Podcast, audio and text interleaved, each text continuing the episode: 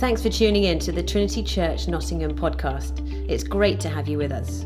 My name is Amy, and together with my husband Johnny, we lead the church here in Nottingham, England. Our vision is to see the church on fire and the city alive. And if we can help you in any way at all, feel free to get in touch and email us at info at trinitychurchnottingham.org. Okay, let's jump into the podcast. Well, uh, let's do a quick straw poll. Would you raise your hand if you feel yourself to be fully and finally prepared for Christmas. That is to say, thank you, early, but keep them up, keep them up. That is to say, you've done your shopping, you have. Uh, you've got a turkey or a goose or a whatever it is you're planning. It's in the freezer, it's ready to roll, or whatever your tradition is. You're okay. I'm, it's about 30. Could you put, put your hand up if you haven't and you feel woefully, woefully unprepared? Put your hand up if, like me, Christmas shopping starts on the 24th. Prime same day delivery is your best friend. All right. There's a few of you. There's a few of you who are in my camp. Well, this is a time uh, where tradition, we have so many traditions around Christmas, don't we? Uh, we have so, as soon as November hits, it feels like Slade, a band that we never listen to any other time of the year, unless you want to confess something this morning. Uh, re- returns. We have Paul McCartney's, we have Mariah Carey, the, the sort of Christmas medley, the Christmas mashup. We hear all the music. There's so many traditions around Christmas. And for those of you who are in, uh, in, in marriages, you know that actually an, a particular point of conflict, certainly in the early years of your marriage, centers around looking over there, because I know some people for whom this is real, uh, centers around Christmas and particularly Christmas traditions. Because if you're anything like me, you grow up with a strong tradition around Christmas, the way that things should be done. And uh, the way it worked in my house, which, by the way, just for the sake of clarity, is the right way, is that uh, before church, my dad was a vicar, so before church, we'd be able to squeeze in one present could open up one present. So, the, the best present, the most special thing, the one that you didn't know Santa was going to bring you, but really you knew. Uh, and you, you, could, and so that was the one you could take to church and show off at church. I remember one particular uh, Christmas wearing my England shell suit. yep, taking that one to church. oh, yes! I grew up in the Northwest, folks. And uh, born in Yorkshire, so shell suits are a part of my childhood all the way through. Uh, and uh, I remember another Christmas, uh, my Sega Game Gear with Sonic uh, the Hedgehog. And, uh, you know, so we opened one present. And then, then, you know, you had to wait ages to get back from church. And then mum would, uh, you know, she'd present the, the meal. It would be sort of 2 p.m. by this point. Then there was the Queen's speech. And then, and only then, about three or four in the afternoon, did you get to open up the rest of the presents. And here's how it was done you would sit in a circle the family and whoever else had joined us, and one by one, each member would have the opportunity to open a present at a time. And, and there was a dedicated scribe who would write down who had given what to whom so that the next day you could begin your thank you letters. That's how it was done in my house. It's the right way to do it. We got married first Christmas and went to Amy's family. And I tell you, what what happened. We got up, got up in the morning, still bedraggled from the night. Uh, hadn't put on yeah, any sort of clothing, had a shower, anything. We weren't prepared for the moment. We hadn't done anything to get ready. And everybody sat down on the carpet, and almost as if somebody said, Ready, steady, go. a flurry, a frenzy of, material, I won't say it, of, of opening of, of Christmas opening. She can't defend herself. Uh, th- this may or may not be actually what happened, I should say. Ensued. Now, it's taken me a few years uh, to come round to Amy's way, but I think she's very pleased with my progress. Christmas brings challenge. It brings challenge for those reasons. Uh, Christmas is a time of challenge, but it's also a time of wonder. And you see that particularly if you've seen Christmas through the eyes of a child. Some of you have children, others of you have nieces or nephews or, or your teachers, whatever. But you've seen uh, at some point uh, Christmas through the eyes of a child. And it enables you, when you see it through the eyes of a child and you see them uh, maybe arrive downstairs and see the presents under the tree or whatever it is, you just see, you catch a glimpse of the wonder of Christmas that it's so easy to lose, isn't it? Well, it's so easy for us to lose the wonder and the challenge of Christmas. And the tradition somehow actually blinds us to what's going on. The songs, it's like the songs, it's like they anesthetize us to the reality of what's happening. We go through the motions. I want this morning, if it were possible, I want to help you recapture the wonder. And I want to challenge you. I'm coming in hot this Christmas. I want to challenge you. Let's begin with the wonder. What is the wonder of Christmas? I saw this in a blog uh, recently. This is what somebody said, a guy called Scott Sauls. Have you ever, have you ever stopped? Here, I think actually I can bring this to you. Have you ever stopped just for a second and considered the far fetched claims of Christianity at Christmas time? During this particular holiday, Christians all over the world, millions and millions of them, paused to contemplate a first century Middle Eastern infant, mothered by a teenage girl who had never been with a man, born dirt poor and from a small, obscure hick town. You can tell it's an American hick town called Nazareth. This little boy this underdog, whose life was allegedly surrounded by miracles such as a virgin birth, unexplainable healings, and resurrection, Christians say, is the answer to all the world's problems. The hope of the universe rests on the belief that this seemingly far fetched fairy tale is actually true. Come on, really? Yes, really. Jesus, that little baby boy from the obscure hick town and virgin womb, he would grow up and speak these words about himself for anyone who would listen. He said, I'm the way, the truth, and the life. No one comes to the Father except through me. Talk about wonder. I mean, Christians, the, the claim that Christians are making, the, the claims that surround Christmas are about a boy born to a virgin who is God Himself. And the word in the scripture that's used is in, or it's not used in the scripture, in theology is used as incarnation. In, meaning in. Carn not meaning the plant carnation, carne, which is a Spanish word, but comes from the Latin for flesh, In enfleshment. What we celebrate at Christmas is God taking flesh. Here's how we find it in John's Gospel In the beginning was the Word. The Word was with God, and the Word was, was God. In the beginning was the Word. The, the, actually, the Greek here in the beginning is en arche. Means beginning, or it can mean ruler. But actually, this is a direct uh, quote, if you like, from the beginning of the whole Bible, Genesis 1. In the beginning. In the beginning. So, what John is doing, the, the author of this gospel, this biography about Jesus, is to connect us with the beginning of the whole story of creation. And to say that the whole story of creation finds a new beginning here. This is a, a retelling, a, a reworking of the whole story of how everything came to be. This is big picture stuff in the beginning. And this one who's being talked about in John's gospel, the Word, that's his sort of his rap name, if you like. That's the name that's given to this hero of this story. This one was with God in the beginning, but it's more than that. He was active in creation. Here's what it says Through him all things were made. Without him nothing was made. Are you feeling the wonder? He wasn't just there, he was the one creating. I mean, your fuses right now should be blown. Your mind should be completely overwhelmed. How have we domesticated this truth? How have we done it? How have we made it about reindeer and tinsel and baubles? I submit to you, this is the most controversial and radical thing that's ever been claimed in all of human history. Through him, all things were made. Through him, all things were made. You were made.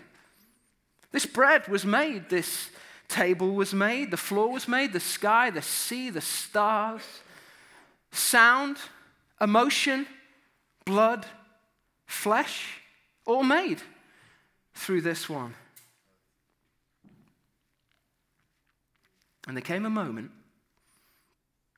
as John has it, where the Word became flesh. Verse 14 the Word became flesh and made his dwelling among us. The Word became flesh.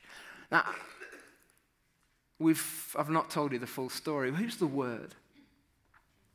Well, for, for Greeks and, and Greco Roman culture is the sort of the soup in which John is writing, is the intellectual background eh, into which and from which he's speaking.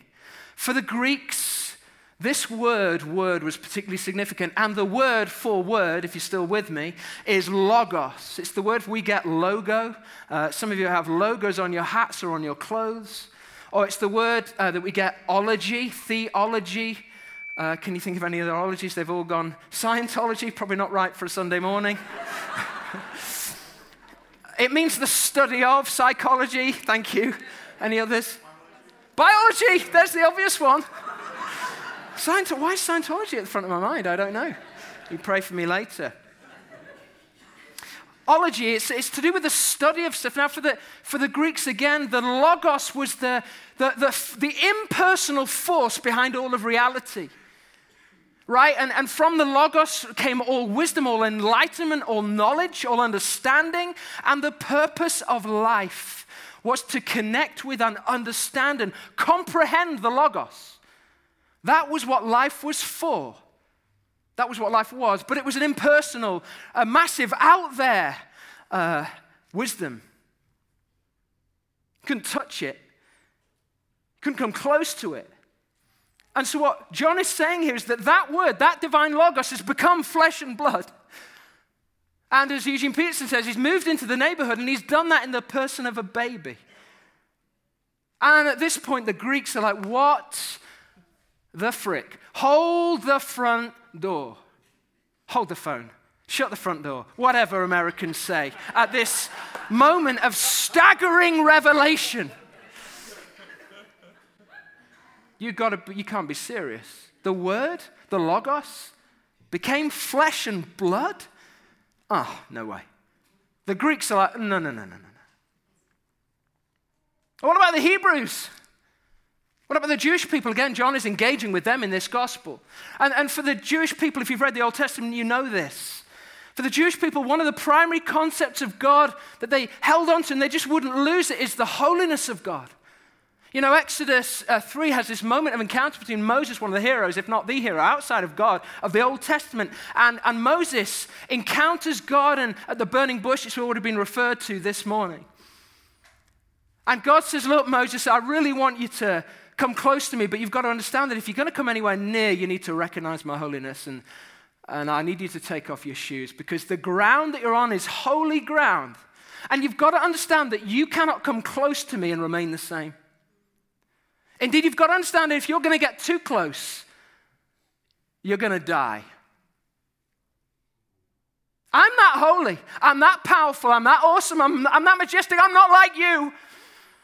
Lest you think that I'm just a buddy.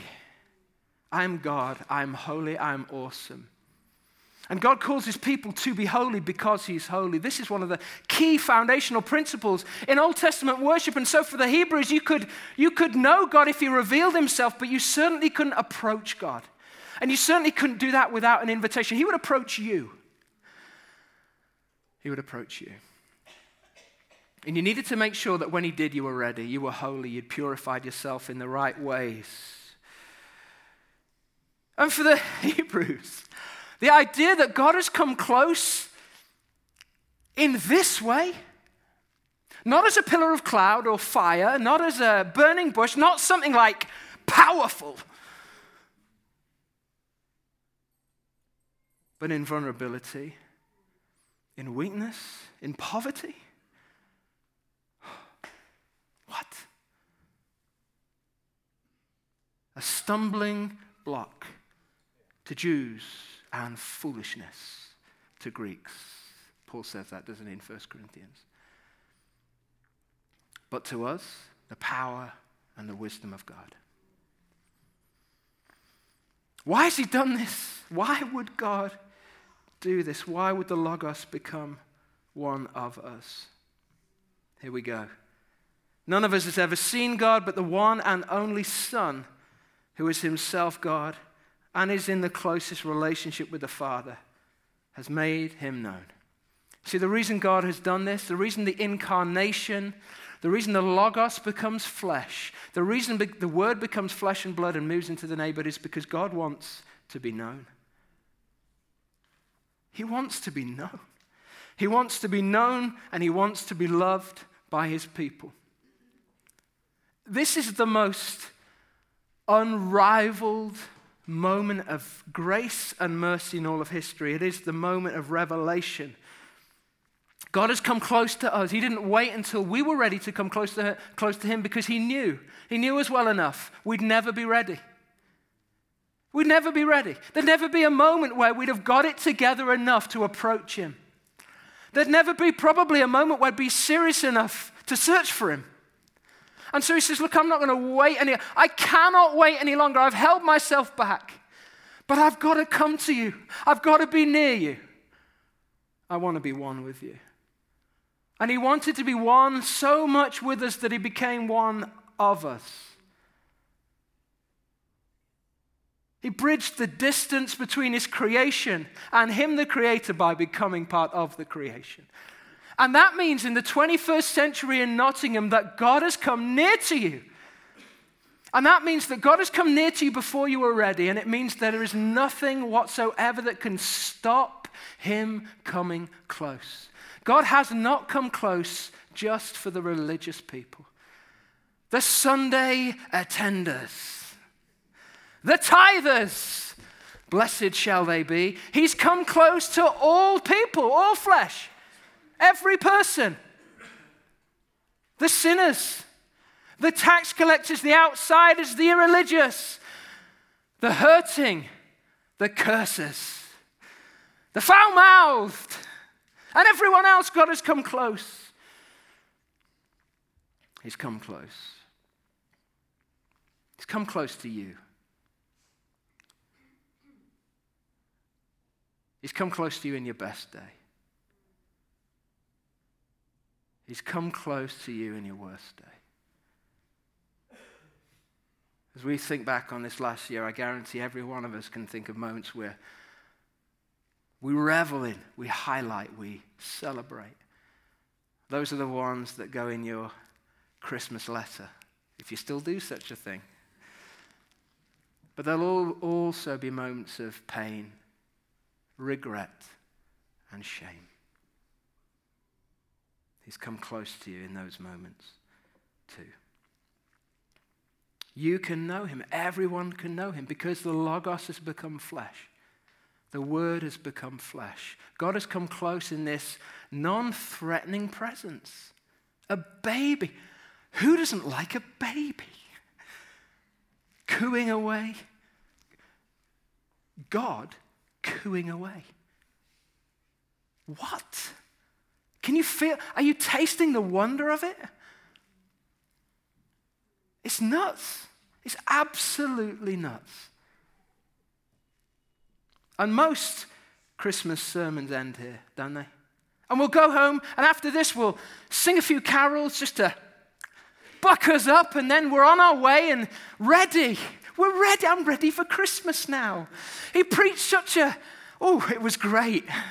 It was really stirring. I like it. And then we sang that, my favorite one, Hark the Herald.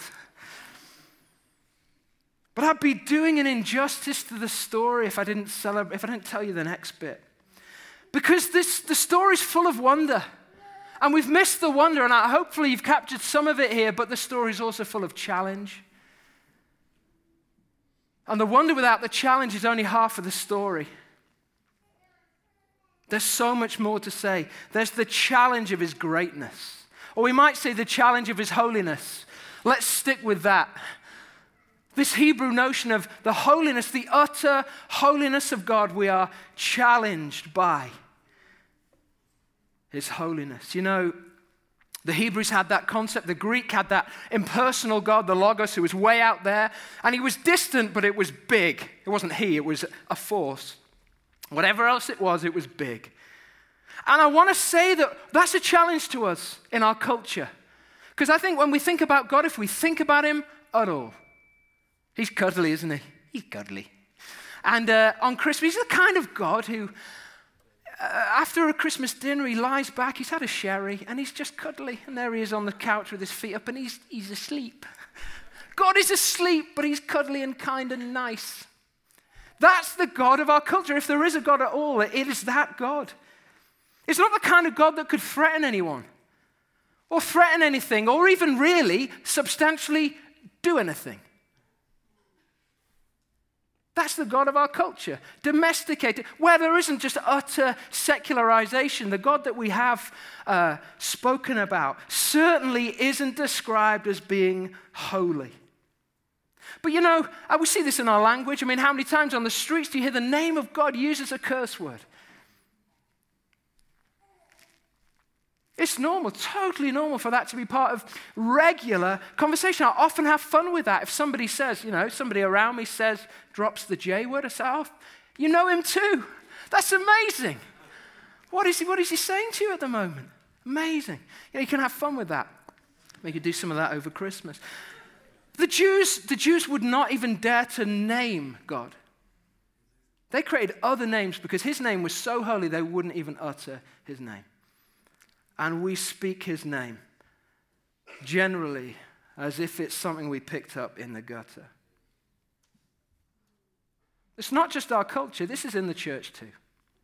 I said I was going to challenge you, didn't I? When was the last time you read the Bible and you said, My God, I don't like that? But that's what you're saying to me. I'm going to reorder my life around it. My God, that doesn't fit with what I wish were in this book. But because you are holy, because you are great, because you are awesome, because you are mighty and powerful, I'm going to shift my thinking. I pray that you would help me. Oh, we've invented this way of working around the challenge of the scripture. We call it theology.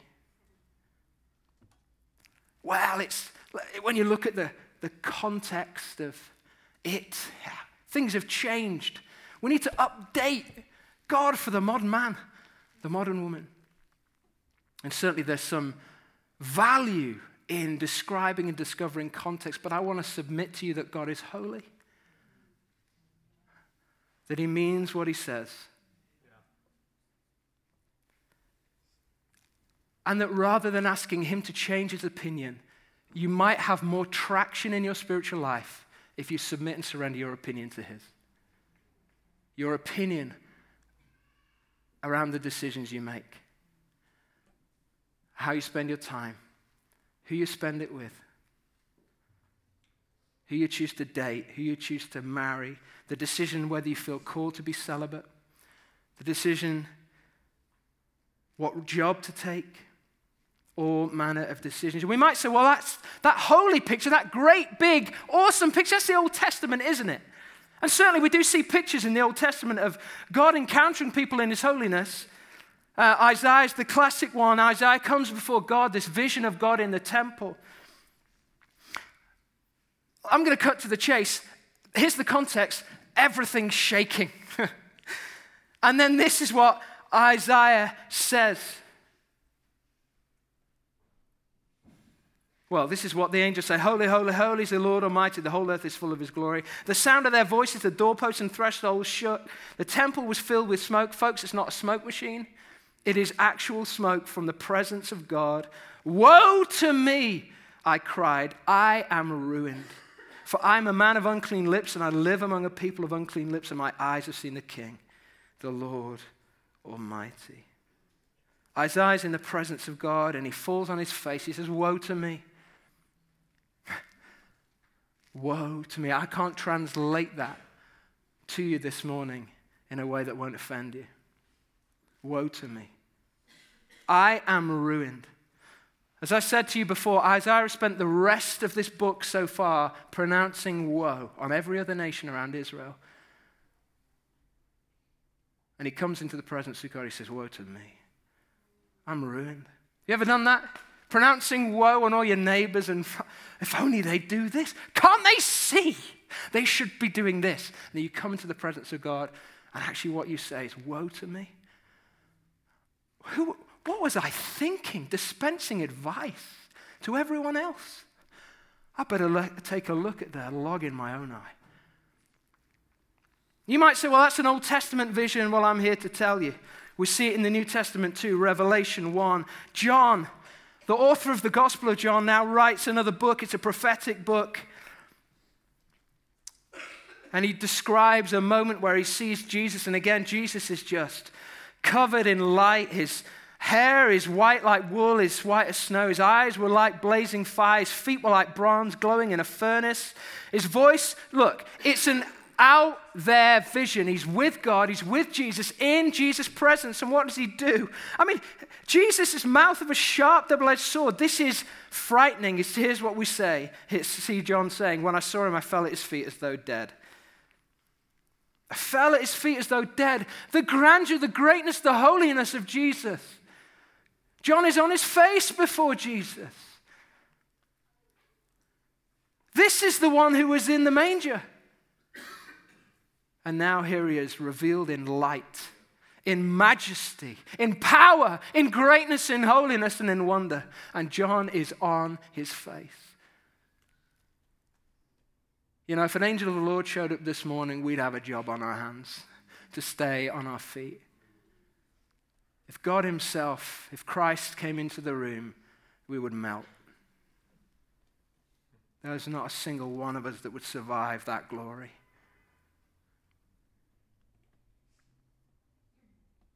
It's a challenge. We shrink God.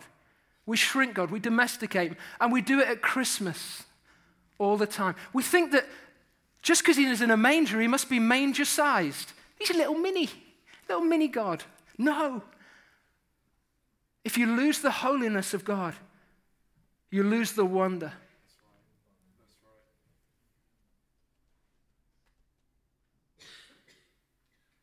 We must rediscover, recapture the wonder. The wonder of Christmas is that the holy God has come close. Let us be a place where God reestablishes the fear of the Lord, the fear of his name. But the second challenge is the challenge of his closeness. Ooh. Oh, the Greeks had it, didn't they? An impersonal God. One who was sort of at a distance. We could keep him at a distance, a, a divine impersonal force he was, it was rather, out there. But this God, the God of Christmas, is not out there. He's right here all the time. All the time, ready to break in. There's more than a little bit of Greek in us, isn't there? There's more than a little bit of Greek in our culture. How many of your friends, how many people at work, how many people do you hear say, maybe you're one of them, uh, I'm spiritual but not religious? Isn't that the sort of mantra of our time? And here's what that, let me decode that for a minute. What that means is I like the idea of some kind of being or force or power or logos kind of thing out there. I want to know that the universe is a little bit more enchanted than the Victoria Centre seems to be. You know, I want to know there's a bit more going on than just trips to Lidl.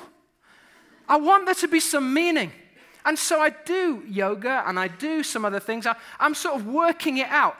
But notice, I'm working it out and I'm determining and deciding which bits, pick and mix, which bits from which place I like and which bits I don't.